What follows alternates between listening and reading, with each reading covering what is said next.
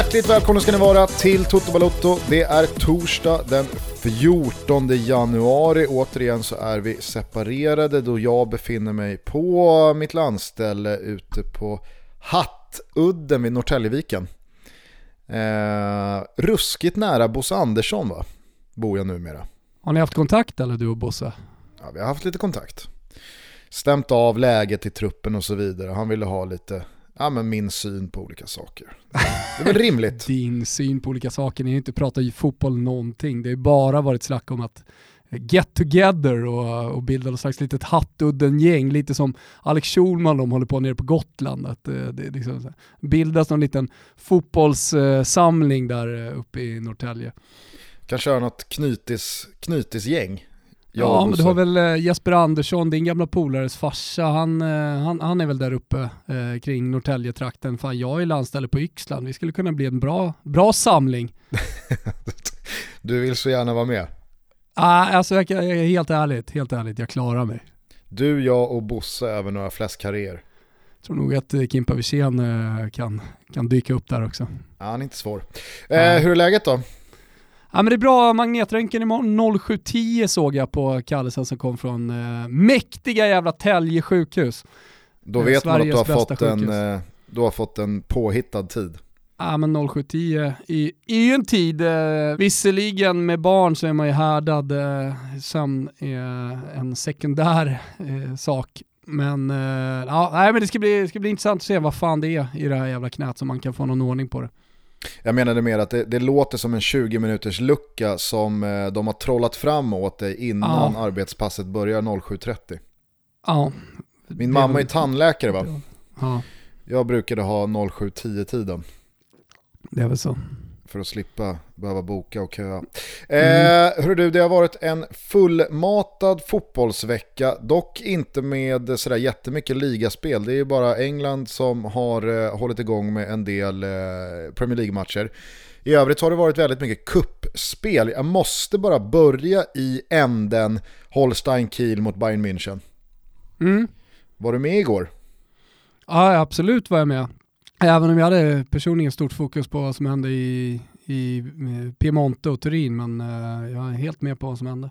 Ja, alltså det, det, har ju någonting verkligen. Även fast det är tomma läktare och corona och lite luftade lag eh, från, från toppgängen. Alltså vi snackade ju om Leeds stjärnsmäll här Eh, i senaste avsnittet eh, och att en del andra stora drakar jämfört med motståndarna faller den här tiden på året och det är väl inte så konstigt när det är ett jävla komprimerat spelschema och man prioriterar ligaspelet och så vidare. Men det går ändå inte att komma ifrån eh, liksom, glädjen man känner när ett lag som Holstein Kiel, som alltså aldrig har varit i eh, Bundesliga, som kommer från en liten skitig jävla eh, hamnort i norra Tyskland.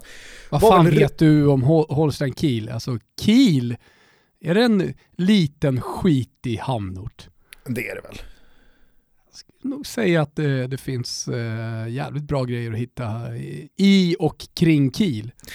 Ja, vet du vad Kiel är i alla fall för mig och varför man har en relation till Kiel? Ja, jag tänker färja. Ja, jo, visst, absolut. Men för oss svenskar som är i min generation, väldigt mycket din generation också, som alltså präglade av eh, Bengan Boys och världens bästa handbollslandslag genom tiderna så var ju liksom Kiel det var ju, det var ju slutdestinationen. Spelade man i Kiel, då var man fan klar. okay. Hade inte Kiel både Stefan Lövgren, Magnus Wislander och Jubomir Vranje samtidigt? Ja men det är, det är nog inte helt otänkbart. Uh, handbollstoto kanske inte är det starkaste, men du har jobbat med, med handbollen, den klassiska styrmerfaulen. Det är ju, är ju bilder liksom som har rullat i olika omgångar på, på sociala medier. Det har ju till och med blivit en GIF. Mm. När ja. Eh, just du eh, nämnde Jobo Vranjes eh, sätter en riktig styrmerfall, rätt i bröstet på dig. Precis. Eh, nej men, Den axlar du! Kommer du ihåg det här eller var, var det här dina liksom, gigolo och eh, Italien-år eller? Ja, så delar, du samma, delar du samma? Äh, nej men så här, mitt handbollsintresse äh, har ju precis som många andra sporter, eh, varit begränsat till mästerskapen. och absolut suttit och, och liksom gormat in eh, ett eh, vänsterskott av eh, Staffan Olsson och slangen på linjen. Och, även om eh, Kalén var min gubbe på linjen. Men, eh, det, alltså, Mäktiga knorren. Ja, ja. Alltså det, var ju, det, var ju, det var ju på den tiden liksom handbollen och pingpongen var stor. När Kalén var stor. Och för all del även tennisen och eh, ja, men längdskidorna på här sidan eh, eh, var ju någonting annat än vad det är idag. Ja. Äh, min gubbe var, jag vet inte varför, men Magnus Andersson, det, det, var, det var min det var ja, min Han var ju medioker tyckte jag. ja, men han, det, Magnus Andersson, korta killen va, med, med underarm, underarmskastet. Det man lärde sig ganska tidigt det var att det fanns inga korta killar. Det fanns bara liksom mindre långa spelare. Det är som i basketen. Ja, lite som i basketen. Man, man ser ett basketlag som kommer och så, så, är alla två meter, så kommer garden så tänker man att ah, han är inte så jävla lång men ändå 1,90. Frändesjö och Johan Pettersson tänkte man, vad är det där för små, små chippar som springer runt ute på vänstersex och högersex? Och sen så ställs de i en studio 2018 och man känner oj, oj, oj, oj, oj. Här var det ett par rossar du. Eh, skitsamma, det jag skulle komma till var i alla fall att Kiel, min enda relation till Kiel liksom idrottsmässigt är just det här att där spelade de bästa handbollsspelarna eh, för 20 år sedan. De hade så jävla mäktiga vita ställ kommer jag ihåg och när man såg bilder på typ Sportnytt eller Sporten från eh, någon Champions League-final så, så var det, alltså det var något helt annat än liksom Göif mot Redbergslid i eh, någon, eh, någon, någon svensk eh, handbollshall som man vet är en multifunktionell hall som inte alls är anpassad för någon slags här publikmässig upplevelse. Här var det liksom kokande läktare och det kändes som, eh, det kändes som ett Romderby eller eh, liksom Fenerbahce mot Galatasaray när Kiel skulle möta Debrecen eller något från Ungern i någon Champions League-semi i handbollen. De slog i alla fall Bayern München igår. Finn Bartels, den gamla eh, Bremen-gnuggaren på mittfältet, gjorde mål och satte en straff. Och det var ju inte vilket Bayern München som helst va, det var ju liksom det var Gnabry och Sané och Müller och de bytte in eh, Lewandowski och Neuer i mål och Alfonso Davis och Syle och Kimmich och alltså det, är, det, var, det var inte något jätteluftat eh, B-gäng som Holstein Kiel slog ut. Och jag tänker liksom hur man måste må som Holstein Kiel-spelare idag när man vaknar upp och precis har slagit ut laget som för bara fyra månader sedan vann Champions League ur tyska kuppen. Ja, men det, det man vet eh, är ju att Kiel ryker i nästa omgång. Alltså, det är alltid så att man gör en megaprestation och överpresterar allting är, är så jävla nice och sen möter man typ eh, Augsburg i nästa runda och åker på 6-0. Nej, man möter faktiskt Darmstadt. Och då ja, vet du ser. Man, 100% eh, minushandikapp på Darmstadt i den matchen. Men det jag tänkte på med Bayern München eh, och torsken mot eh, Mönchengladbach senast och sen då uttåget ur tyska kuppen man har tappat ledningen i, i Bundesliga. Kanske ser vi då Hansi Flicks första lilla kris, även om kanske krisen är väldigt liten, så, så ser vi i alla fall den första... Här, hur många matcher är det sedan de kom igång igen efter jul? Men, men i alla fall sammanhängande dåliga resultat. Ja, det man i alla fall vet eh, redan nu det är att den här säsongen inte kommer bli lika bra som förra. Nej, precis, för det blir ingen trippel. Nej. Eh, och sen så har det ju varit då inte bara resultatmässigt eh, lite mot utan det har ju varit en infekterad situation här med David Alaba. Eh, huruvida han eh, ska lämna eller inte råder väl inte så mycket tvivel om men det har varit mycket medialt och lämnar han nu och eh, det är ändå det är ändå en situation som ska tacklas också för eh, Hansi Flick och få frågor om det och kanske saknar man ändå Thiago Alcantara mer än vad man trodde. Men, eh, när det har vi sagt honom. flera gånger liksom, när Thiago hade lekstuga på Stamford Bridge, men det var inte den enda matchen. Men, men eh, det var ju mäktigt att se honom i alla fall, eh, styr, mäktigt att se en spelare styra en helt match vad det gäller tempo, passningar eh, och eh, nej, idéer egentligen. Det, det, det, det, tycker jag också är sällan man ser, men det är de här absolut största mittfältarna som har den förmågan. Så jag tror att man överlag eh, kanske har pratat lite lite om just Bayerns avsaknad av Thiago just för att han ännu inte har kommit igång ordentligt i Liverpool. Det har varit eh, lite sjukdom och framförallt skador och ganska hackig speltid och han har inte varvat igång där än. Hade han spelat från start i Liverpool den här säsongen och varit fenomenal så tror jag att man mer hade pratat om vilken spelare Bayern München har tappat och hur mycket de saknar honom. Men i och med att det inte har varit speciellt mycket Thiago alls över den här hösten, vintern, eh, så tror jag att man har, man har glömt det lite vad gäller Bayern München. Så att, eh, ja, eh, men hur tror du Holstein Kiel-spelarna mår då? Jag tror att det blev en dyngfylla igår. Alltså där, där, där sket man ju restriktioner och jag, jag tror också att eh, myndigheter inte gjorde speciellt eh, detaljerade kontroller på pubbarna eh, där på kvällen. Så att, eh, det, det, det, det, var nog party och det, det har de definitivt förtjänat. Jag hoppas det i alla fall. Jag hoppas att man eh, på något sätt eh, styrde upp en lagfest och, och verkligen njöt av stunden och, och, tog det som att man hade vunnit en final. För att eh, det, det är de definitivt värda. Eh, vad har din eh, midweek präglats av? Ja, men mycket Raiono. alltså, jag, jag har följt den eh, italienska kuppen som jag tycker är jävligt rolig. och Jag tycker att den är det varje år. Den är utformad så att det, det är en jävla verksamhet hela vägen fram till eh, åttondelsfinal och då kliver topp 8-lagen in. Eh, och då är alltid lite mindre lag som har lyckats ta sig vidare. Vi har Spal till exempel som kliver in i turneringen idag. Och eh, ja, men så här, eh, något, något serie B-gäng brukar alltid vara med eh, fram till åttondelsfinalen och spela en stor match. Eh, så att jag, jag menar så här, det finns det inslaget och sen så eh, är det ju så i Italien, om man kollar på de senaste nio åren så har Juventus vunnit ligan. Alltså det finns, eh, finns bara Coppa Italia att vinna för många av de här provinsklubbarna, större provinsklubbarna, även utmanarna. Vilket betyder att det finns en stor prestige och eh, ett stort jävla fokus från klubbledningshåll då som letar sig ner hela vägen till ja, spelare och supportrar normalt sett. Eh, så att det blir stor uppslutning kring de här matcherna och det blir ett stort fokus. Eh, så att eh, alltså, så från medialt håll i, i, Italien så, så har det ju, så, alltså, det, det är 100% allvar.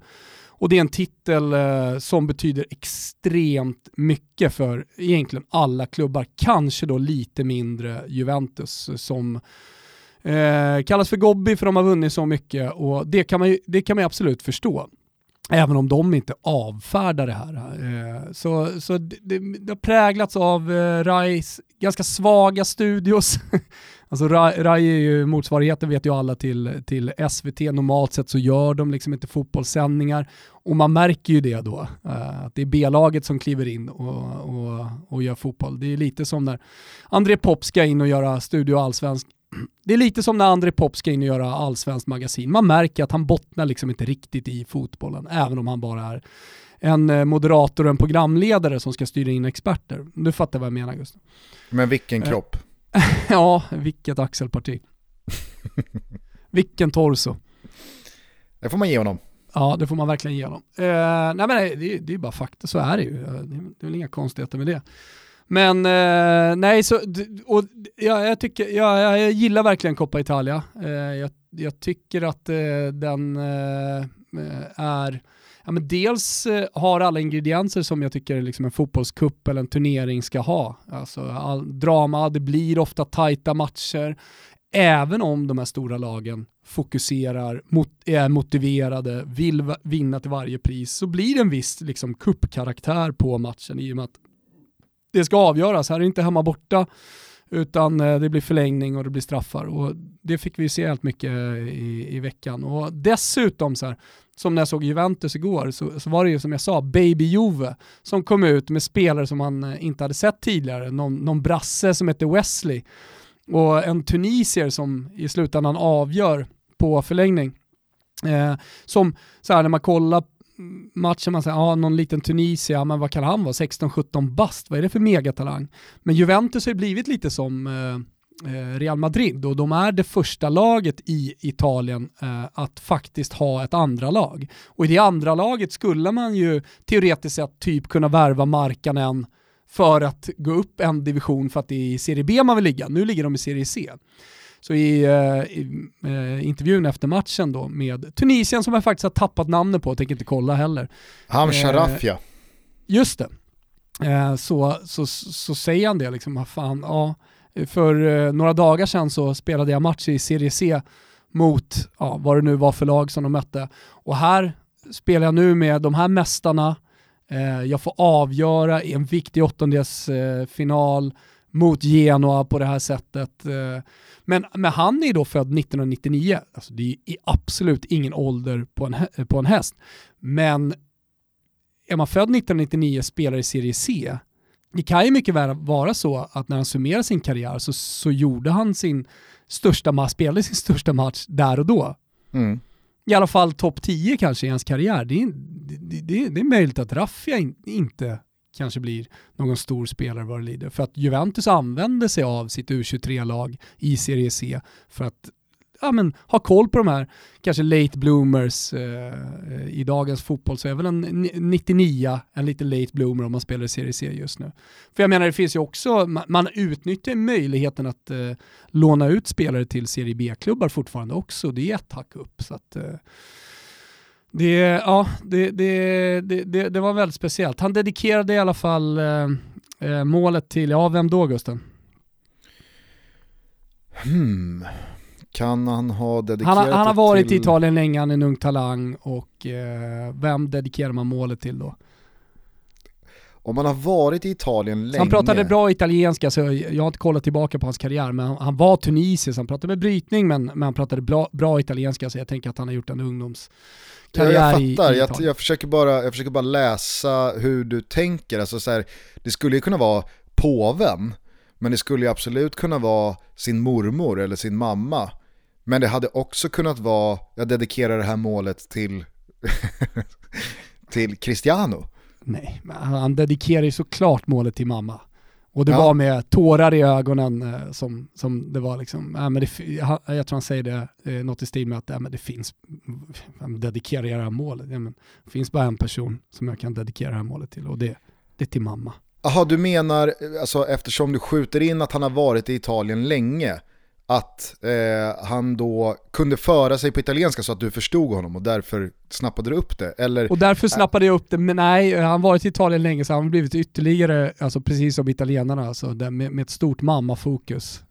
Ja. Så är det, det är säkert i Tunisien alltså också, det... det är väl inget fel med att dedikera målet till mamma. Men hur många svenska spelare? Nej men det var exakt det var det jag skulle säga, mm. nu när jag tänker på det, det är fan inte många gånger man har hört en svensk spelare dedikera... Idrottare! Sitt mål till mamma. Nej. Det är typ eh, Armand Duplantis. Men han är ju mer jänkare. Exakt. Alltså jag tycker att vår relation, vi brukar pra prata om det med Gunnar Gren, sist i kön Gunnar. Eh, och, Gunnar, och sist i kön, du också. Ingen alltså, skillnad. Hela det fenomenet liksom letar sig ju hela vägen ut till eh, relationen mellan mamma och son. Vi ja. har inte riktigt samma starka band till våra mödrar som eh, många andra kulturer i världen. Kanske det är, är, det så att svenskar håller inte på att dedikera mål till någonting överhuvudtaget. För mål är ingenting man dedikerar till någon. Mål är någonting man gör som ett resultat av ett hårt jobb. Och det ska man inte hålla på och liksom säga är för någon annans skull. Det är för lagets skull. Ja. Ja, men, eh, det, det har ju självklart med det att göra. Alltså symboliken är, vi, vi, vi är inte så symbolstarka i Sverige tänker jag. Eh, och sen så har det ju såklart också med att göra att i den här kulturen så vill vi flytta hemifrån när vi är 17. Det är nästan fult att bo hemma när man är 22. Men man skäms lite med att säga att man bor hemma när man är 25. Det, det är inte okej. Okay. Hur fan kan du bo hemma när du är 25 år? Medan i de andra eh, sydeuropeiska kulturerna så, så, så är det vanligt att man är hemma i alla fall till man är 35-40. Vi kan inte köra en kvart till om Mamone-gänget. Vi det kan, men vi kanske inte ska. nej, nej, så är det. Eh, nej men jag, jag tänkte utifrån, eh, alltså liksom dedikera någonting till mamma eller mamma och pappa. Alltså det enda jag kan dra mig till minnes, det är när Magnus Hedman vinner Guldbollen. Eh, kan det vara 2000? Eh, då håller han ju faktiskt ett jävla bra tal där han dedikerar liksom hela sin framgång och allt han har uträttat på en fotbollsplan totalt till sina föräldrar eh, som har skjutsat och hämtat och lämnat och stöttat och peppat. Eh, att det, det var liksom, ja men inget Det var snack. ju osvenskt Gusten. Det var det det Ännu var. Det var mer det. osvenskt blir det ju då när han avslutar detta fenomenala tal med en inte lika fenomenal breakdance. Det här kommer du ihåg? Oh ja. det är smärtsamt bara du tar upp det Gustav.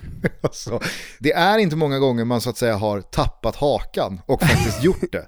Men, men här, här var det, jag, jag, alltså, jag, jag kommer fortfarande ihåg hur tyst det var hemma i Vällingby när jag och mamma och pappa och Isak satt och kollade på fotbollsgalan. Med tårar i ögonen efter talet och du tänkte, eh, kommer jag dit någon gång, då ska, då ska banne med mamma och HK, då ska de få då ska, de, då, då, då, ska jag dedikera det här till de som har skjutsat till alla jävla planer i västerort och norrort och, och fan och hans moster. Exakt. Du var inspirerad, du tänkte ja. Magnus Hedman, vilken, vilken idrottsman och vilken människa. Tills ja. breakdansen kom. Och sen kommer breakdansen och, och, man hör liksom farsan borta i soffan säga, nej men vad fan. ja, vilken, otrolig, vilken otrolig stund det var ändå. Nej men vad fan, eh, folk eh, får väl eh, påminna oss om även svenska fotbollsspelare som har dedikerat saker och ting till sin mamma. Eh, kul att så många deltog i omröstningen kring hur många miljoner Jaquinta har på, eh, på kontot. Det, det, det kändes som ett ganska talande resultat för folks uppfattning om just Jaquintas eh, ja, men, eh, payroll och vad han har skrapat ihop. Det var, det var liksom megaspridda skurar. Jag tror att det resultatet som vann, det var de som undrade vem Vincenzo Jacquinta är. Ja, det vann med någon procent. Ja, men jag gjorde ett litet jobb kring det här Gustav. Jag hade tänkt att eh, vi skulle haft med Tancredi Palmeri och gått till botten med det här i fem minuter. Eh, men eh, nu sitter vi på distans plus att behöver vi verkligen Tancredi Palmeri mer? Räcker det inte med att jag, att jag eh, liksom stämmer av lite med honom? Men eh, där, vi, vi pratar 150-200 miljoner liksom intjänade på karriären bara. Nog borde det finnas eh, 100 eh, miljoner netto, höll jag på att säga, men eh, hårda cash på banken hos eh, Vincenzo Jacquinta. Sen är det ju så som någon också påpekade att eh, det han har tjänat på sin verksamhet i Endrangitan den eh, är ju inte momspliktig va? Så att eh, den är lite svårare att kolla upp. Absolut, men det är någonting just som skaver i samröret med en Drangitan, med det här fängelsestraffet. Alltså, om det sitter 100-150 millar på det där kontot, man har vunnit VM-guld för Italien, man har spelat i Juventus under flera säsonger. Alltså det, antingen är man rejält bränd i pallet som då riskar allt det med att liksom ja, men, med att ge sig in i den världen. Eller så har man bränt allting och man behöver ge sig in i världen. Gusten, allt har inte en förklaring i det monetära. Alltså vad det gäller de här banden till uh, maffiarörelsen sånt. Uh, jag, jag, jag, bara säger det att liksom, du har inte bakgrund nog för att uh, ha koll på det. Utan Nej det har jag verkligen inte, men du fattar hur jag tänker. Du så att du, att du föds in i en maffiafamilj och ja, men, blicka lite mot vad Cosa Nostran är och eh, Ndrangetan och, och Camorran så, så, är det ingenting, oavsett om du är en känd fotbollsspelare eller om du har 100 miljoner på kontot, någonting som du bara skakar av utan du föds in i det där och sen så finns det i ditt blodomlopp. Och eh, det, det, har liksom ingenting med, med pengar att göra utan det där var vägen för Vincenzo Jacquinta. Och då, då spelar liksom inte pengar någon roll. Det är betydligt andra krafter som påverkar Vincenzo Jacquintas dopp och karriär än eh, om man har 100 miljoner eller 10 miljoner på banken. Ja, så är det väl. Det är väl det man får, det är väl det man får landa i och således då kanske konstatera att man är lite bränd i huvudet. ja, du får gå till mamma sen och prata med henne. Mer från midweeken då. Såg du Atletico Madrid mot Sevilla i tisdags? Ja, mysigt. Jag eh, är ju alltid med dig när du påtalar att det inte delas ut några ligabucklor i januari utan de delar man ut i maj. Men eh, jag, eh, jag, jag, jag, ser inte hur Atletico Madrid bommar här alltså. Nej, inte jag heller. Nu leder de, man med eller, fyra poäng om man, om man, ner till Real Madrid med två matcher mindre spelade. Ja men precis, och kolla lite historiskt, vad är Atletico Madrid för typ av lag och hur, de, eh, hur har säsongerna sett ut? Okej, det kanske inte har varit eh, ett eh, titelaspirerande lag varje år även om man har varit i toppen. Men är det någonting liksom, som är Diego Simeones Atletico Madrid så är det ju en hög lägstanivå. Och eh, oavsett liksom vad Barcelona och Real Madrid gör från nu fram till maj så kommer inte Atletico Madrid tappa speciellt många poäng. Man är jävligt bra på att vinna 1-0, 2-1 och dessutom när man får vittring sådär så tycker jag mig se en extra växel i Diego Simeones lag. Eh, jag, jag, var ju på den där eh, titelmatchen på Camp Nou och allting gick liksom emot med Diego Costa som var tvungen att gå ut efter 27 minuter och eh, tveksam form på David Villa och ett Barcelona som ändå hade 100 000 i ryggen. Nu har man väl en, liksom ett ganska gott öga till just eh, Atletico Madrid så det var, in, det var ingen kokande kittel. Det hade varit det betydligt mer i, på Camp Nou om det hade varit Real Madrid som stod på andra sidan och jag tror att det hade varit en annan stämning. Men man hade inte jättemycket emot att det var Atletico Madrid som vann den titeln trots allt. Så, eh, men, men, men ändå så stod man upp. Man är, man är redo att gå ut i krig med, med en skadedrabbad trupp och man, man är på ett sätt som jag kanske inte tycker Real Madrid och Barcelona är, gå ut och spilla det sista blodet så att säga i, i, i matcherna om det så krävs det. Så jag, tal, jag, jag, tänker liksom att den här, den här lägsta nivån, men, men fan också i år en högsta nivå med Jao Felix som har kommit igång på ett sätt som man inte har sett honom tidigare i Atletico Madrid. Och, ja, men en, en, jäv, en jävligt låg lägsta nivå, en extremt hög eh, högsta nivå. Så, så, så tror jag inte man kan knapra ikapp det där och även om Messi har kommit igång nu, Barcelona ser bättre ut, eh, så, så är man ändå inte så bra att eh, man kan käka ikapp det och Real Madrid har fortfarande problem tycker jag. Sannoliken, jag skulle bara säga det på tal om det vi pratade om eh, i förra avsnittet med bakslag på skaderehabiliteringar eh, och när man jobbar mot en klocka att komma tillbaka till eh, då ett mästerskap, men det har ju varit andra matcher genom historien också.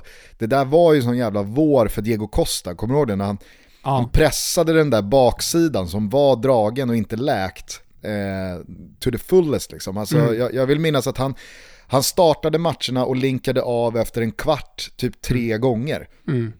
För att han ville så gärna vara med. Mm. Ja men så var det. Och sen har han gjort jättemycket för Atletico Madrid fram till den skadan. Men, men eh, det var lite som Niklas Kult i den där Davis Cup-matchen eh, som spelade fem set med lindad baksida, höll på att vinna. Otroligt alltså. En av de största hade han vunnit den så hade det varit en av de största bragderna i idrottshistorien i Sverige. Hade han dedikerat den till mamma Kulti? Så Kulti har det i sig tänkte på det för den som har i sig mest i Sverige det är ju Dejan Kulusevski. På tal om att ha varit i Italien länge och, och sådär. Ja, ja faktiskt. Stark eh, dedikerad till mamma aura mm. på ja, men det, är, det är också en standardfråga. Det borde, det borde bli en standardfråga till unga idrottare som typ har debuterat eller gjort sitt första mål i allsvenskan eller vunnit sitt, sitt första skidlopp. Vem dedikerar det här till, den här framgången till? Det borde liksom komma in som standard, precis som det är en standardfråga i eh, många andra länder. Ja, och då tänker jag bara spontant, borde inte vi han ha fått den frågan? Vi ska lägga in den i faktarutan. Ja. Alltså, oavsett om vi har med en kollega eller om vi har med en uh, spelare eller tränare. Så, liksom, vem dedikerar du din framgång till? Vem dedikerar, du, vem dedikerar du fjärdeplatsen i Guldskölden till? Mamma. Ja, ma mamma. Nej men eh, eh, alltså, borde inte då Kulusevski ha fått den frågan efter första målet i Parma, första målet i Juventus och så vidare? Jag kan inte minnas att eh, jag har eh, läst den blänkan på Fotbollskanalen eller Expressen. Nej, det är för att vi inte är uppmärksamma. Vi bryr oss inte om svaret på frågan, vi bryr, bryr oss inte om frågan. Därför så rajtar vi liksom inte den intervjun eller den frågan eh, kommer liksom inte med utan eh, någonting Nej. annat. Ja, det kanske är så. Eh, tillbaks bara till eh, Atletico Madrid, för att jag, jag, eh, jag, måste, jag, jag, alltså jag kan inte nog eh, dela ut eh, högsta betyg här. Alltså jag, jag tycker den här matchen mot Sevilla, det är, det är så jävla Diego Simeoniskt hur man genomför den där, den där matchen. Alltså, Sevilla har lite vind i seglen här efter eh, ett par vinster mot slutet, man har lite häng och man har en eh, spjutspets i, i, i form. Eh, man, eh, alltså så här, man, jag, jag, tror man ändå åker dit och tänker att vad fan, vi kan, vi kan, väl, vi kan nog störa eh, Atletico Madrid. En Siri på topp och eh, ett lag där bakom som, ja, men, som, som går starkt lite i skymundan. Eh, man tar tag i bollen och man skapar lite men alltså Atletico Madrid har sån koll. De har sån kontroll. Jag, alltså jag tänkte på det igår när jag satt och såg eh, Spurs försöka liksom då, jaha nu har vi gjort 1-0 hemma mot Fulham, nu ska vi dra tillbaka trupperna och bara slå vakt om den här 1-0-ledningen för att spara lite energi, men vi är så jävla bra på att hålla nollan att det kommer bli tre poäng ändå. Alltså nu har ju Mourinho försökt göra det, jag vet inte hur många gånger den här säsongen, och misslyckats. Alltså, Mourinho har tappat den, alltså, säga vad man vill fotbollsideologiskt om Mourinho, eh, men kan man nöja sig med 1-0 och sen bara totalt och fullt kontrollera en eh, sista halvtimme eller en andra halvlek och vinna med 1-0, ja men då, har, då, då, då, kan man i alla fall inte liksom kritisera utfallet. Men Mourinho verkar ju inte kunna stänga matcher på något sätt, vare sig med att döda den med två, tre mål framåt eller då dra tillbaka trupperna, parkera bussen eller vad man nu vill uttrycka det som och hålla nollan. Men Atletico Madrid, alltså de, de är Ja, men, det, det jag, liksom... jag, måste bara säga det liksom, kring Mourinho så är det självklart ett Mourinho-problem. Eh, men det är också eh, ett lagproblem. Eh, jag har märkt i intervjuer nu att eh, spelarna är beredda på den typen av frågor. Alltså även igår efter 1-1 eh, så, så fanns det en beredskap mentalt hos, eh, jag kommer inte ihåg vem det var som, som intervjuade, så, jag tror det var Höjbjer, att så här, ja, men den här frågan kommer komma, nu har vi tappat igen och vi spelar ingen bra fotboll. Och både Mourinho och spelarna har ju liksom vid upprepade tillfällen eh, påpekat att så här, vi vill inte hamna här. Vi vill fortsätta spela, men det har satt sig på något sätt mentalt i truppen. Sen är det säkert en, eh, en Mourinho-problematik från början en fotbollstaktisk eh, miss liksom från Mourinho, att han inte har förberett sitt lag på att vara i den situationen på ett bättre sätt än vad man har gjort. Men eh, det, det, har ju nu satt sig i tekniska, eller det har mynnat ut i tekniska misstag och eh, en, en rädsla. Alltså ta Djurgårdens eh, SM-guldår där, där, där, det, där det var precis motsatsen. Alltså man, man eh, ligger under eller har ett kryssresultat med kvarten kvar Alltså de visste att de skulle vinna den matchen. De var redan vid tre poäng, det här kommer vi ta. Förr eller senare gör vi mål. Det är fan, det är tre, fyra minuters tillägg i snitt i, i matchen. Fan, vi har 20 minuter på oss här. Det är klart vi gör mål. Medan det hos Mourinhos eh, lag snarare mentalt är motsatsen då. Att så här, fan, vi leder med 1-0 men vi kommer torska det här. Så att jag, jag tror att problematiken är större än Mourinho men den grundar sig i honom. Ja, absolut. Men är det så så måste man ju också kunna kräva mer av Mourinhos matchcoachning.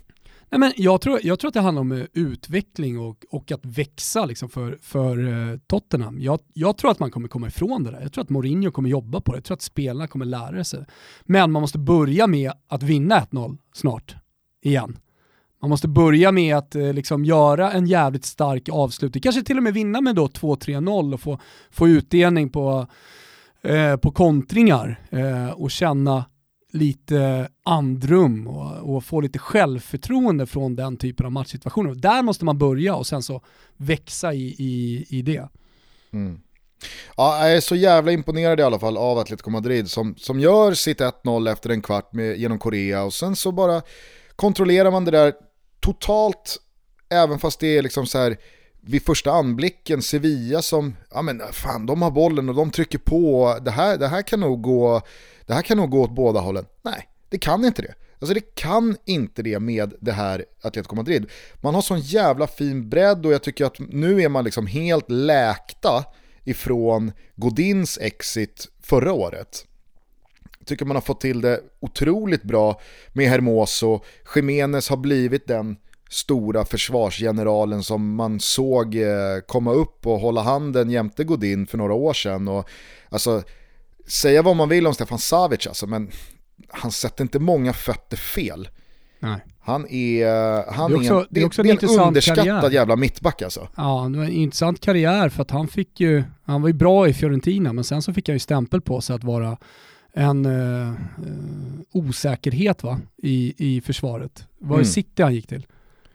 Ja, Ja exakt, och, och eh, ja, men lite av en loser, alltså lite såhär Dejan Lovren-stämpel. Eh, och man, man glömde bort honom lite och eh, i det här landet där man inte har speciellt eh, stort fokus på spansk fotboll eh, och där eh, man eh, framförallt eh, i media skriver om Barcelona och Real Madrid eh, så blev ju liksom Stefan Savic eh, en, en doldis i Atletico Madrid. Men, men jag tycker att det är, det är bra att du nämner honom, för, för d- d- han har ju verkligen vuxit ut till den världsbacken han spåddes bli tidigt i sin karriär redan när han kom och blev en Corvinata i, i, i Firenze.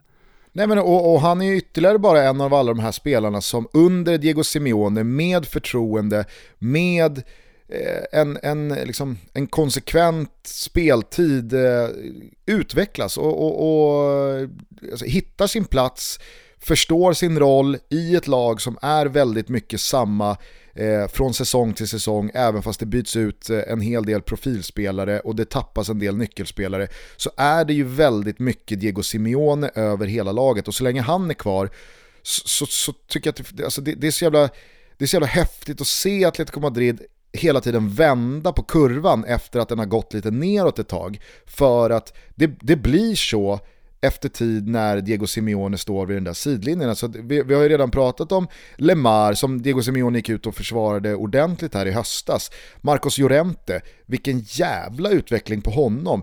Joao Felix, stegen han har tagit. Du har eh, alltså, en spelare som Saul som eh, återigen hoppade in här och såg ut som en av Spaniens absolut bästa spelare.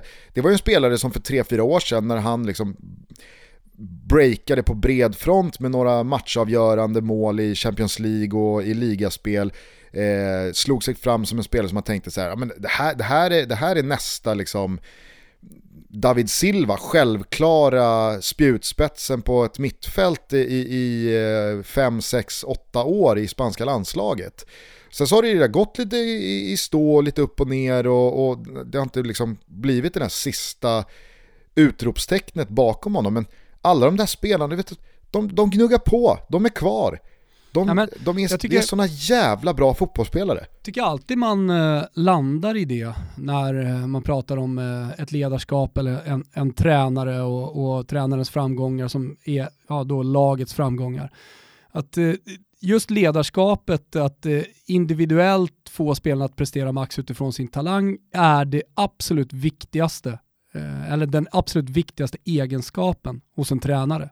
Om du kollar alla lag egentligen som är framgångsrika och har varit framgångsrika så har det varit just det att spelarna i de framgångsrika lagen har presterat sin bästa fotboll under just den coachen. Sen får de ihop det lagmässigt också, men du måste hitta rätt roll, du måste jobba med deras utveckling, du måste ha ett visst typ av ledarskap som höjer spelarna, som får dem att nå, nya nivåer. De är redan supertalanger och de har redan kommit långt i sina karriärer och fått sina feta kontrakt. Men att då kunna jobba med spelarna och utveckla dem och få dem att prestera max, det, det, det tycker jag man landar alltid i när, eh, när, man, eh, när man pratar om eh, tränare och framgångsrika lag. Och där Mm. är ju Simeone en av de absolut bästa. Mm. Ja, Och i modern Äh, tid en av de absolut bästa. Det är väl bara att kolla på alla de här toppspelarna eh, som, som har lämnat, inte minst eh, långt fram i banan. Då är det som du säger, går man igenom, går man igenom Godin, Falcao, Forlan, Godin upplever ju just Diego nu sin Costa. bästa tid i karriären. det gör han. Som härförare i Cagliari. Ja. Nej men alltså ta, ta Godin, Forlan, Diego Costa, eh, Griezmann, Falcao, eh, vad har vi mer? Eh, ja, men det, det, det, är väl, det är väl ett knippe spelare som, ja. som verkligen eh, är, Grisman, är högprofilerade. Ja. Ja, du sa, alltså, ja. alla, alla har spelat Spelar sin, bästa, bästa fotboll, fotboll i, under, under Simeone i Atletico Madrid. Mm. Och det där tycker jag var någonting som verkligen Mourinho hade förut. Alltså gamla Mourinho, alltså den, den Mourinho som radar upp titlar och vann tripplar och vann med Porto och så vidare. Att liksom han fick ut, men någonting som han också har tappat på vägen. Eh, jag tycker definitivt Klopp har en annan tränare som eh, eh, är på tapeten just nu i Pochettino. Också en, eh, en tränare som dels kortsiktigt men, men framförallt då över tid kan få sina spelare att prestera max och att överprestera egentligen. Eh, sen, sen, är det ju inte att överprestera om det är så att man presterar Eh, på samma nivå över en tid och kontinuerligt. Eh, men, men han lyckas hitta det där, han lyckas hitta rätt roller och, och rätt plats på planen. Pep Guardiola är ju definitivt en sån tränare. Eh, vi kan i alla fall konstatera här nu efter knappt halva La Liga, det är väl eh, bara Real Sociedad som har spelat 19 omgångar, sen ligger de flesta på 18 eller 17, men Atletico Madrid alltså på 16 spelade matcher, 6 insläppta mål, på 16 fighter. Eh, 41 av 48 möjliga poäng och ett spelschema här nu då kommande månad som eh, innehåller enbart motstånd i form av Eibar, Valencia, Cadiz, Celta Vigo, Granada, Levante och Levante en gång till. Alltså, eh, jag, jag, jag, ser inte, jag ser inte Atletico Madrid, som du är inne på, även fast Real Madrid och Barca inte går på högsta växeln och där finns det, eh, där finns det såklart mer poäng att hämta, större prestationer att utföra.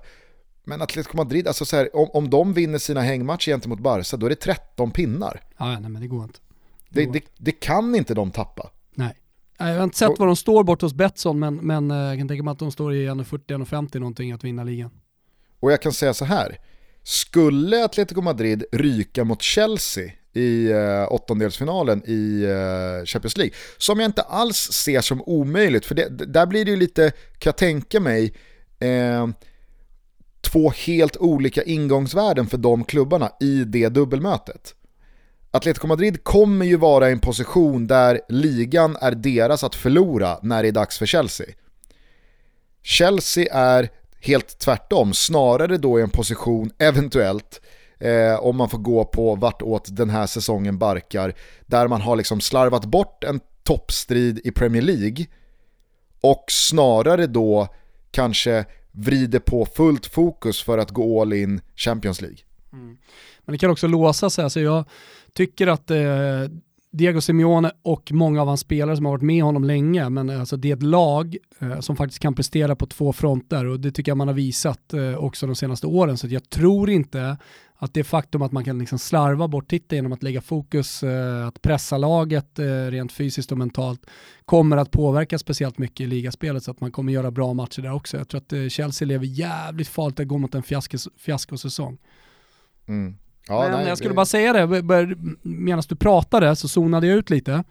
Jag är lite trött på Atletico Madrid-surret nu, får stänga ja. det.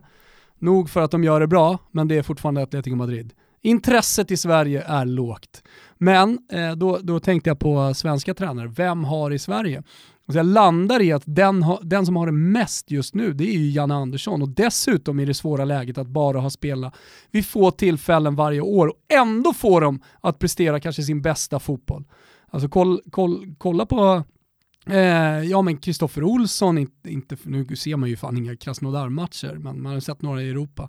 Och man förstår att han gör det bra där. Men helvete vilken jävla boll han, han lirar. Och jag menar ta en spelare som Micke Lustig, eh, som även om han har varit i ett storlag som Celtic ändå har mött ja, sämre motstånd än man har gjort eh, i, i Nations League. Och jag menar nu spelar han i eh, i, i allsvenskan, en medioker liga rent eh, fotbollsmässigt. Så fick jag det sagt igen.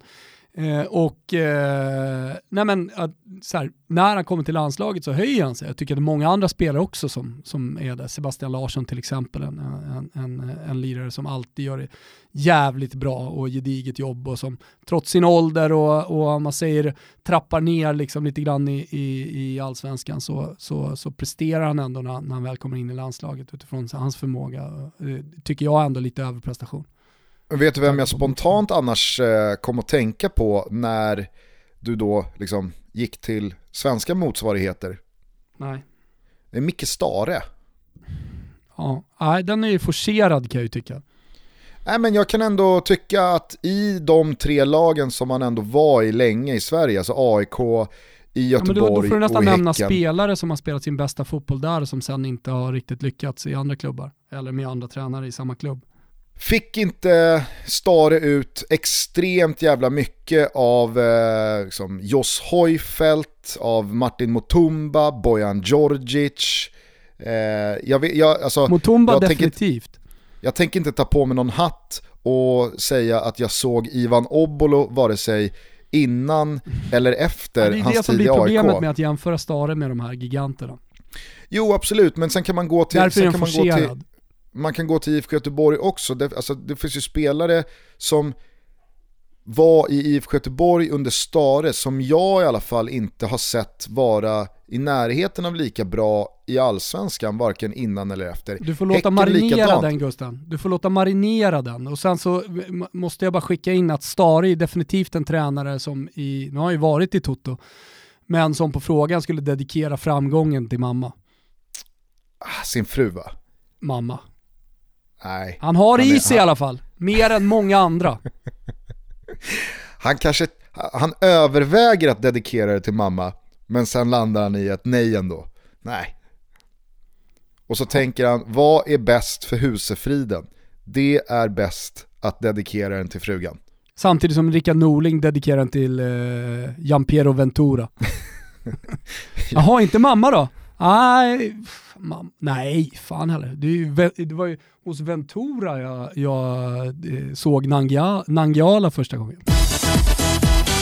Hörru du, eh, det finns ju hur mycket som helst att prata om från den här midweeken måste jag säga. Det var, det var liksom, det var tentakler ute precis överallt. Ja, men eh, det blev ju så att man ja, men du, du ser spelare kanske med lite annat fokus när man kollar på kuppfotboll. Jag sprang på då en, en ung karriär visserligen, men som jag tyckte var jävligt intressant. Jag vet inte så mycket om den, jag vet inte varför det har blivit som det har blivit.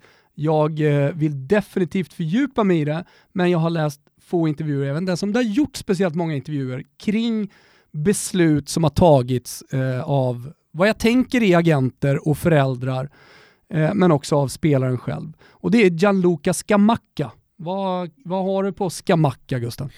Nej, men, eh, jag har väl att han eh, mini-breakade lite i eh, Genoa-derbyt här i, i, i höstas eh, med ett jättefint mål. Mm. Eh, att han har eh, otroligt eh, fula halstatueringar. Och att han eh, på lite så här Belotti-manér spås eh, en framtid av att det här är Italiens nästa stora prima punta.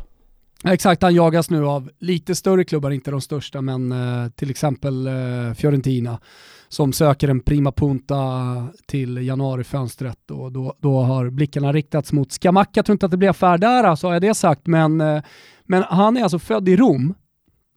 Anledningen ska jag säga till att han eh, är så aktuell. Eller vad ska jag säga, han, han det, det är fina vitsord kring honom. Är självklart att han är bra, men han har ju en fysik eh, som väldigt få fotbollsspelare har. Och de är alltid intressanta och man vet att de breakar ofta lite senare, har en spelstil som, som en target player och en, en boxspelare. Han är alltså 1,95 lång. Eh, så att eh, det, det blir nog om, om han nu liksom landar en stor klubb så sker nog det om ett par år. Han ska först då leverera i ett lite mindre lag. Men kollar man på hans karriär så, så är han alltså född i Rom och inleder sin eh, karriär, eller ungdomskarriär i Roma och går då genom eh, Romas eh, akademi. Och sen lämnar han den. Det här är intressant. Vet du vart han går? Han går till PSV Eindhoven. Just det, precis. Han sticker till Holland. Och då kan man ju fråga sig, alltså, en italienare, Mamone som vi har pratat om, som lämnar Italien med alla de fina fotbollsakademier som finns. Och nu PSV Eindhoven vet jag är jättebra akademi, men varför ska han flytta till Holland? Det för mig är eh, väldigt konstigt. Han är där 2015 till 2017, så det är inte så att han kommer dit tre, fyra månader senare, som brukar vara någon slags här, äh, brytpunkt även för, eh, för etablerade spelare, liksom att nej, det här funkar inte riktigt eh, kulturmässigt och jag trivs inte och sådär. Han är ändå kvar ett par år. Han eh, gör debut för PSV Eindhoven eh, 2016, då är han 17 bast, mot Ve Venlo, eh, då han ersätter eh, Steven Bergwijn, alltså Tottenham-spelaren. Och då tänker man så här, okej, okay, nu, har, nu har seniorkarriären också fått fart. Vad händer då med den här spelaren? Jo, men då går han till Sassuolo. Jo, men alltså eh, akademin. Inte till Sassuolo, utan han, han är fortfarande då en, eh, en junior eh, som, eh, som kommer till Sassuolo. Och då tänker man så här, okej okay, Sassuolo har koll på sina unga spelare, de är jätteduktiga på att få dem eh, liksom att komma in i A-lag och så vidare. Ja, men då, då startar en, eh, en lånekarusell för den blott 17 18-åriga eh, eh, Gianluca heter han va? Gianluca Scamacca. I Cremonese av alla lag. Och det blir lite speltid där och då tänker man så här, okej, okay, nu ska han väl tillbaka till Sassuolo eller ja, lånas ut vidare i det italienska eh, seriesystemet, lite lägre Serie B. Nej. Ja, vet, du vad jag, vet du vad jag tänker? Om, alltså, i, i din, i din liksom så här step by step genomgång här eh, med orden, då tänker man så här. När han landar i Cremonese, då tänker jag, nu släpper jag den här gubben. Exakt. Nu får, vi helt enkelt, nu får man helt enkelt se vad det blir. Exakt. Och då släpper honom ännu mer när han 2018 går till, på lån fortfarande då, från Sassuolo till Pek Svolle i Holland. Så han är alltså tillbaka i Holland. Gör åtta fighter, inga mål. Så man får ju ändå kalla det för en, eh, ett misslyckat litet eh, andra holländskt äventyr. Kommer tillbaka, blir tredje gången utlånad för Sassuolo för att spela seniorfotboll till Ascoli. Och där kommer ju då ett litet break. Han gör nio mål på 33 matcher och eh, inför den här säsongen så eh, kollar väl Sassuolo på om man ska liksom behålla honom, men eh, inser man att man är kanske lite för bra, han kommer få lite för speltid och det är uppenbarligen viktigt för honom. Eh, och då blir han utlånad till Genoa. Och nu pratas det om honom som eh, ja, en av de stora talangerna. Det ska också sägas att under den här tiden, från 2018, eller egentligen från 2014, så har han ju bombat in mål i italienska ungdomslandslag. Alltså hela vägen från U17 upp till U21 eh, så är det mer eller mindre mål i varje match. Vet du vad jag alltså direkt känner här när jag hör dig gå igenom Skamackas eh, hittills väldigt innehållsrika, även fast han är ganska ung, karriär. Det här är ju en spelare som påminner otroligt mycket om Graziano Pelle. Och så ja. tänker jag att i någon slags här motsats till Mamone-gänget så påminner de ju också väldigt mycket om varandra i hur man ser ut. Alltså, jag tror inte Graziano Pelle hade det jättesvårt eh, i, i skolan att få kompisar och få tjejer. Eh, jag tror inte att Skamacka heller led av den eh, problematiken utan det här känns som två ganska så lika killar i form av karaktär att vad fan, jag, jag behöver inte bo hemma hos mamma, jag behöver inte ligga i pojkrummet eh, bredvid farmor och farfar tills jag är 28 utan jag sticker, jag Kanske drar. är Scamacca italienska undantaget i Mamone-gänget eh, som bekräftar eh, Mamone-regeln, att man alltid dedikerar eh, målet till mamma. Alltså Scamacca, han, eh, han dedikerar ju målet till Bobo Vieri eller någon, ja, någon annan eller någon gammal som, idol. Ja, eller någon som har liksom sålt en Harley Davidson till honom. ja, precis. En skön gubbe, en skön gubbe som liksom driver någon eh, motorcykelbutik i Rom. Ja, men något åt det hållet i alla fall. Ja, och Graziano Pelle känns ju likadan. Graziano Pelle har ju inte dedikerat ett mål till sin mamma under hela sin karriär. Nej, sen, sen ska vi säga att folk... Pelle var ju ändå 22 och någonstans etablerad i seniorfotbollen när han gick, alltså till, till Holland, för han spelade i AZ under några säsonger och var jävligt bra där. Absolut, men du får ju också komma ihåg att att vara 20, 21, 22, 2005 är ju som att vara 17, 18, 19, Inte 20, Italien. 21. Inte Italien, där står, där står den tiden stilla. Ja, men fotbollskarriärsmässigt så har ju allting förskjutits med tre år neråt i åldrarna. Det kan jag köpa. Jag menar bara att du har en lånesväng, Lecce, Catania, Crotone, Cesena, innan han drar till AZ i Holland. är där, tillbaks till Italien, Parma, Sampdoria, lån fram och tillbaka innan han vände tillbaka till Holland. Helvete vad bra han var då i Feyenoord. Ja, men du fattar, alltså det är ju väldigt, det är ju väldigt mycket samma start på karriären. Jag menar, jag menar så här, sök, söker sig till England sen i Sotan och, och, och gör Kina-svängen och stannar liksom kvar i Kina-svängen. Han har absolut inga problem att resa och upptäcka andra kulturer. Så, så jag, jag ger dig rätt att både Skamacka och eh, Graziano Pelle, båda, båda är undantag som bekräftar Mamone-regeln om nu Skamacka skulle ha någon slags karriärsrådgivarroll i Graziano Pelle så vet man ju att Pelles enda två liksom, tips är dedikera inga mål till mamma och ta Kina så fort det dyker upp. Ja exakt. Se fan att Juventus är intresserade av Skamacka också. Att, eh... Men du, bara på tal om eh, storklubbar i Italien som är intresserade av unga spelare. Svanberg till Milan har man ju sett dyka upp här eh, under veckan. Mm, 150 miljoner hur, svenska Hur mycket riksdagen. ligger i det liksom? Det är ju i, i, dagsläget bara ett rykte. Alltså det är säkerligen en spelare som man har scoutat och som man är imponerad av för att Svanberg har en jättefin utveckling under Mihailovic på tal om tränare som är, som är bra på för att du får ut max och utveckla spelare så är Mihailovic definitivt den spelaren som kanske inte vinner titlar med honom men, men är jävligt bra ledare och, och han är också den här förmågan som jag tycker är lite underskattad att eh, spelare underkastar sig det. Alltså de, är, de är redo att kasta ut eh, hjärtat på planen, inte för supportrarna, kanske också, men framförallt för sin tränare. Jag går ut och dör för dig här ute på planen nu. Det är ju en jävligt fin kulturskola som eh, Svanberg går här under, under Mihailovic. Mm. Där har ja, kanske verkligen. en mammadedikation vad det lider också. Ja, kanske ändå.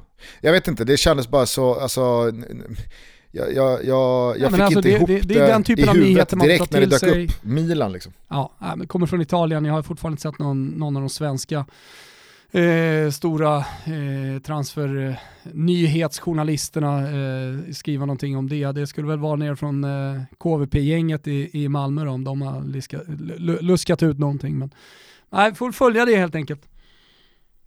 Eh, hörru du, för första gången eh, sen Sir Alex glansdagar så leder Manchester United Premier League i januari.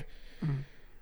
Liverpool på Anfield på söndag. Pogba gör mål på volley och med, med ett skott utifrån precis som vi eh, liksom såg i vår glasklara spåkula. Ja. Och nu har ju också Pogba stått för ett par bra insatser här. Eh, han blir matchhjälte borta mot Burnley.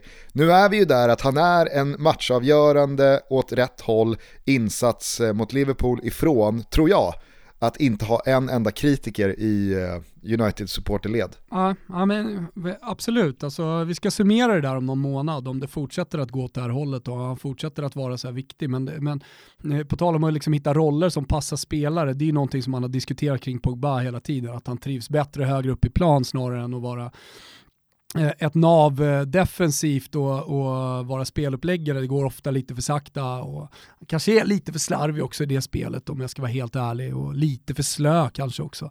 Men när han hamnar närmare mål så blir han ju eh, en så jävla bra spelare. Och han är ju på ett Lampard-sätt också. Det är också underskattat tycker jag och någonting man pratar ganska lite om, men fan ruskigt bra jävla boxspelare. Alltså när han kommer in med fart i boxen då, då är det farligt för han är dels lång och en bra avslutare. Mm. Ja, äh, det blir en eh, ruskig holmgång eh, på söndag i seriefinalen då. Eh, och återigen får man väl ändå säga, det har varit även för oss objektiva en lång väntan på en riktigt tung match mellan Liverpool och Manchester United. Alltså, ja. Det var lite som med Milan-Juventus förra veckan. Man har saknat de två lagen mötas i toppen av en tabell. Jag vet inte, då gick man ju tillbaka till eh, Montari-matchen, spökmålet, eh, som eh, den största matchen innan då. Eftersom den betydde så otroligt mycket. Jag vet inte vilken match man går tillbaka till eller vilken händelse under en match man går tillbaka till i Manchester United-Liverpool som den senaste, största, viktigaste matchen. Sen har det varit alltså liksom det, lite dvala det jag, kan, eh, det jag spontant drar mig till minnes det är ju att de här två lagen har inte mötts i en titelstrid i en serietopp eh, på, på över tio år. Alltså vi är tillbaka till när eh, firma Gerard Torres pressade United hela vägen. Annars så har det ju varit liksom United som har gått för titlar efter det, men då har inte Liverpool varit med. Eh, 13-14 där när Brendan Rodgers Liverpool gick för titeln, då var det ju inte United man gick mot och sen dess så har ju United inte varit i närheten. Liverpool har inte varit där varje år, men de senaste säsongerna så har det ju snarare handlat om att Ja visst, United, eh, United eh, har väl eh, kunnat störa Liverpool i någon match men över en, över en serietabell så har det ju inte varit då har det ju känts liksom sådär, ja ja, det spelar väl ingen roll hur det går den här matchen. Så att nu, nu är det ju, eh, jag vet inte, jag, jag är jävligt peppad på den här matchen just utifrån det historiska perspektivet att det återigen är liksom, det, det är lite av eh, känslan att titeln står på spel. Ja, men jag, jag, jag, jag tycker alltså, i det här avsnittet, alltså om man kollar på de senaste veckorna och blicka lite framåt, som, eh, även om det inte är publik på läktarna, som, det, det, det, är ett roligt fotbollsår. Det är så jävla mycket som kan hända. Och dels för att det är så tajt i ligatopparna som, som det är, och, men, men eh, även eh, här, på spelarnivå, du nämner Pogba till exempel, och vi har en Svanberg som är aktuell för Milan, alltså vi har svenska spelare, Kulusevski som eh, gjorde kaos, total kaos i 45 minuter igår med, med, med Genoa som också skitrolig, Alexander Isak som har vaknat och fått den här vinterformen, såg jättebra ut här i veckan nu och igen, ska säga spelas 90 minuter innan det blev förlängning. Alltså det, det, det EM-år, känna någon slags puls här, eh? Inför mitten på februari när Champions League-matcherna ska börja. Jag tänker också lite på PSG som Eh, har fått Pochettino som tränare, eh, ja, i min profetia så vinner de Champions League, men så här, Icardi tillbaka, det gör någonting med mig eh, också tycker jag. Eh, det, På tal om Pochettino in i PSG, har det inte varit märkligt tyst om tufft beslutet måste vara utifrån Thomas Tuchels perspektiv. Ja men så här, jag tror han kan tänka sig lite bitter att så här, kan jag inte fått avsluta med den här Supercup-finalen och sen fått gå? Jo men eh, jag tänker framförallt eh, liksom att de var i Champions League-final så sent som i augusti. Mm. Oh, de, de har radat upp återigen, inhemska titlar, alltså, ja. Det är så jävla men jag hörde Hårt ändå. igår eh, Marquinhos eh, efter matchen pratade ju faktiskt om, eh, om situationen och han, han sa bland annat han, att, att han fick se en helt ny nivå av fotboll och lärde sig väldigt mycket av Thomas Tuchel. Så det, det, var ju, jag ska inte säga en dedikation, eh, jo det var det nog fan, det var en Tuchel-dedikation av Marquinhos. Nu är han en erfaren spelare, då ska man inte hålla på att dedikera eh, titlar och sånt där till, till mamma. Kanske VM-guld, det, det är väl någonting för, för en erfaren spelare som Marquinhos att dedikera till mamma. Men, eh, men en supercup-final, eh, för det var väl det man spelade va, i, i Frankrike. Jajamän. Ja, eh, det, det, det, var ändå en dedikation till eh, Thomas Tuchel. Så att eh, det, det, är klart att han hade spelare med sig, det var inte så att han lämnade totalt sprucket omklädningsrum efter Nej, men för jag kan tycka liksom så här resultatmässigt, ja, vad, vad begär man av Thomas Tuchel? Du lider lite med Tuchel här. Nej, jag lider inte med honom för att han verkar inte, alltså jag, jag, jag har ingen god känsla kring Thomas Tuchel. jag ehm, förstår hur du menar. Han är väl också en sån här tränare där. som... Han lämnar sur och bitter men eh, är på, uppe på hästen imorgon igen. Mentalt, men han, är väl han mår inte dåligt. Om inte jag har eh, missförstått Tuchel helt eh, åt helvete så är väl han en tränare som är inne och petar jättemycket i liksom vad spelare ska äta även hemma och det är liksom, det, det är ett han rimmar ju verkligen med eh, att vara ett nitiskt kontrollfreak. Ja det gör han verkligen. Eh, så jag kan tänka mig att en del PSG-spelare Som alla tyska nog... energitränare gör. Därför jag hatar dem. Tror du, tror du Klopp är inne och petar i Han är inne och Costa? Ja, nu får jag väl Liverpool-supportrarna emot mig, men jag kan tänka mig att han är en och petar precis allt. Att han är ett, har ett, ett enormt kontrollbehov. Även om han ger sken av att vara sköna killen, så tror jag nog det. Ja, jag vet inte, det, det, var bara någonting jag kände när Pochettino väl tog över, att så här, vad fan, alltså, ah, det var inte så att han åkte i åttondelen och att de, de har gått käpp käpprätt här nu mot slutet, utan det är fortfarande ett PSG som har alla möjligheter i världen och fortfarande är megafavoriter till att vinna ligatiteln. Man har imponerat eh, totalt sett eh, i Champions League i den tuffaste gruppen och eh, man var i Champions League-final så sent som i slutet av augusti. Fan hårt att få dojan då. Men alltså. Ja, men eftersom eh, vi har noll känslor för medmänniskan Thomas Tuchels mentala tillstånd så skiter vi bara i det och går vidare, eller hur Gusten? Ja, jag såg några bilder igår efter eh, Supercup-finalen då när Pochettino kramas hjärtligt med Neymar och det är så jävla god stämning eh, när han har tagit sin första titel. Och så parallellt med det så har Mourinho återigen sumpat två poäng hemma mot ett bottengäng med Spurs som bara står och backar hem och är svindåliga. Alltså som det gick att ta på frustrationen hos Tottenham-gänget igår. att så här, vad fan har vi gjort? Mm. Varför har vi inte Pochettino? Allting, alltså, allting var perfekt. Ja, men vadå inte men nu står vi här. Pochettino har inte bara med liksom Spurs att göra, han vill väl också hitta nya utmaningar. Jo, men jag tror att Pochettino, han hade nog gladeligen varit kvar i Spurs eh, länge Jag är inte så säker på det. Är du inte det? Jag är inte så säker på det. Även om man skriver sin egen historia och, och kan eh, liksom mena det så här i efterhand så är jag inte så säker på det. Du skulle ha sagt det till Han Erik i, i, i december. i Paris. Du skulle ha sagt till Niva det i december där. Du Erik, det kanske låter hårt det här. Men Pochettino var färdiga med er. Ja, ja men jag, alltså så här, det, det, jag avfärdar det definitivt inte. Hörru du, det är ju sannoliken fullmatade fotbollstider som alltid den här säsongen. Imorgon så är det Derby della Capitale, Lazio-Roma. Missar du inte? Nej. Det är bara att ratta in Simor för härlig Serie A-fotboll hela helgen lång och vi avslutar helgen med Derby d'Italia, mm. alltså Juventus mot Inter. Den eh, ramar vi dessutom in med Fotbollssöndag Europa blir ju otroligt. Eh, jag vet att du... Att in, jag vet att, det är Inter-Juventus också så slipper eh, folk slå mig på mm. eh, pekfingrarna här. Jag vet att du innan eh, avsnittet hade ett möte med redaktör Pierre Mattioni Stor mm. Roma-supporter för övrigt. Vad, vad, vad har vi att vänta i sändningen Gusten? Någonting måste du kunna ge. Är inte Mattione Inter? Ja, men lägg av. Har du jobbat med Mattione ett halvår, längre än så till och med, och inte vet att han är stor Roma-supporter? Det är sanslöst. Det är fan ett underbetyg till Mattione. du får ta det med honom. Ja. Alltså, om något så, så är han ju Liverpool. Ja, under de åren jag jobbade med Mattione så var det Roma-halsduk på ständigt. Det är mycket, mycket AIK också. Ja, ja, Eller är det Djurgården? För, för, för, mig, för mig är han bara Roma i alla fall. Jag är högst märkt men bjud på något nu då. Vad fan ska ni göra när ni ramar in?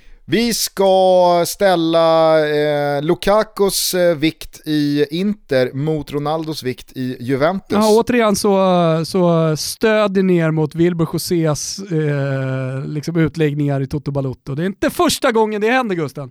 Vi stödjer väl oss eh, lite mot dina och mina givande och tagande samtal kring vem som är MVP mm. bland de randiga. Mm. Eh, tyder också på att du har lite makt i de här sändningarna. Det tycker jag är bra Gustav, för det betyder att jag har någon slags sekundärmakt över sändningarna. Jag älskar det. Ja. Ja, nej men det, det, kommer bli eh, en skithärlig eh, söndagkväll. Det kommer bli en fantastisk Serie A-omgång. Det vågar jag lova med två sådana kronjuveler. Ni ser som alltid all Serie A-fotboll eh, på Simors kanaler. Eh, vi ska givetvis ta ut en Toto-trippel också borta hos våra vänner på Betsson. Det enda dock jag känner redan nu starkt för är att båda lagen gör mål på Anfield. Mm. Ja, jag har faktiskt eh, samma känsla, jag tror att det blir målrikt överlag, men absolut att båda lagen gör mål. Så att, eh, den, vi... den, kan vi ha med oss, men samtidigt, så här, eftersom det har varit, eh, inte Midweek, men Coppa Italia till exempel, nu ska jag få med några italienskt, vi har spelat fransk fotboll, vi har spelat spansk fotboll, så, så behöver jag, för att göra en riktigt bra toto-trippel, så behöver jag någon dag för att analysera läget till 100%. Mm. Så under morgondagen, alltså fredag, då kommer vår eh, trippel ut på sociala medier. Följ oss där, eller följ Betssons konton, eh, så missar ni inte eh, Toto-trippen till helgen, där vi i alla fall tar med båda lagen gör mål mellan Liverpool och Manchester United. Eh, ska ni vara med och rygga vår trippel också så vet ni att ni behöver vara 18 år fyllda och att stödlinjen.se finns öppet dygnet runt för dig som upplever att du har lite problem med spel. Eh, är det någonting mer du vill få av hjärtat eh, innan vi stänger ner butiken? Två saker, tips till söndagssittningen inför Derby d'Italia. Pepsi. Det är eh, stalltipset. Alltså ska ni ha en riktigt trevlig kväll på söndagskvällen, det är måndag dagen efter, man ska upp på hästen, man ska jobba, man ska komma lite sprudlande med rappa steg in på kontoret, eller vad man nu är om man är hemma. Ja, men ta, ta, ta, gör, gör något kul, gör en sommar-Pepsi, häll upp ett glas, lägg ner en citronskiva, rack, häll i er Pepsi. Och du ska synas i tv och du syns i tv hela tiden med din fina nuna. Jag är ju radioansikte numera, jag syns ju inte speciellt mycket. Men! För alla som ändå vill se Wilbur José göra bort sig i rutan igen så rekommenderar jag I båten med Giga.nu. Finns på YouTube på Giga.nu, det är bara att söka på YouTube. Eh, deras kanal kommer ut idag torsdag när jag under en timme, eller under en dag, eh, fiskade tillsammans med min kusin. Eh, och där får man både Riktigt svaga kast. Eh, jag tror jag slänger upp den åtta meter i en gran eller en tall. Eh, också lite nakenchock pre eh, viktnedgången. Det var smärtsamt att se Gusten eh, när jag kollade igenom det här avsnittet igår. Men för er som ändå känner att så här, fan, det är ändå lite kul att se mig i rörlig bild. Ja, men då, då finns, eh, finns gäddfisket från Jämtland eh, på, på, på YouTube. Ja, snyggt. Ja. Eh, jag ska fnula vidare här under torsdagen på vilka spelare som egentligen spelade sin bästa fotboll under Micke Stare. Eh, och ni får ha en fortsatt trevlig dag och ett härligt veckoslut så hörs vi igen på måndag. Eh, vem dedikerar du det här avsnittet till? Det här avsnittet dedikerar jag ju helt klart till Kim Wirsén vår superproducent. Utan honom, inga Toto Balutto. Visst tänkte du inte ens mammatanken där? Nej, nej, nej. Den flög aldrig förbi. Nej, det är inte så vi håller på här i Sverige. Ja, jag skulle definitivt kunna, kunna, om jag nu har haft någon framgång i livet så skulle jag definitivt vara en av de få personer i Sverige som dedikerar det till mamma. Det, det, det lovar jag dig Gusten. Ändå gav jag dig chansen här att dedikera avsnittet till mamma. Ja, men nu vill jag vara lite rolig också, eller hur? Jag och jag känner inte direkt att just nu, med den här knäskadan, med eh, ja, jag ska inte gå in för mycket på privatliv, med den, den situationen jag lever i just nu så, så, så känner jag inte liksom någon framgångsvåg i ryggen. Eh, så att, eh, det, det, jag vet inte, ska jag dedikera då nuläget till mamma så blir det lite fel. Vi kan väl ta det i, i, i framtiden och se om jag lyckas med någonting. Det, det skulle dock pigga upp om folk de, börjar dedikera förluster till mamma. jag dedikerar självmålet till mamma. Jag har precis, eh, precis pratat om den, den sorgliga kroppen, jag har den liksom på näthinnan. Eh, det, det, bedrövligt att se alltså, fy fan jag mår dåligt, jag blir äcklad av mig själv liksom, när jag kollar på de här bilderna. Så, eh, och börja prata om dedikationer till mamma, det, det, det, får komma sen om jag, om jag når någon framgång. Ja. Hörni, eh, vi hörs snart igen, ha en trevlig helg, ta hand om varandra, ciao tutti. Ciao tutti.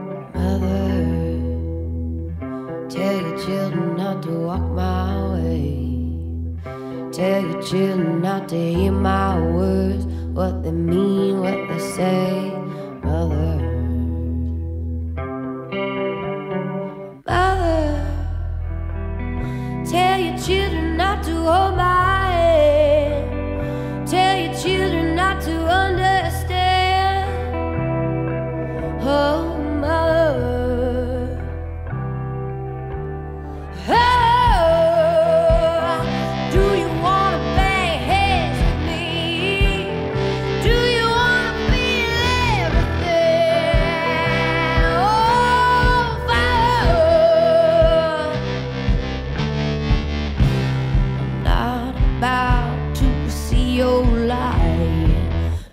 you wanna find hell with me, I'm gonna show you what it's like.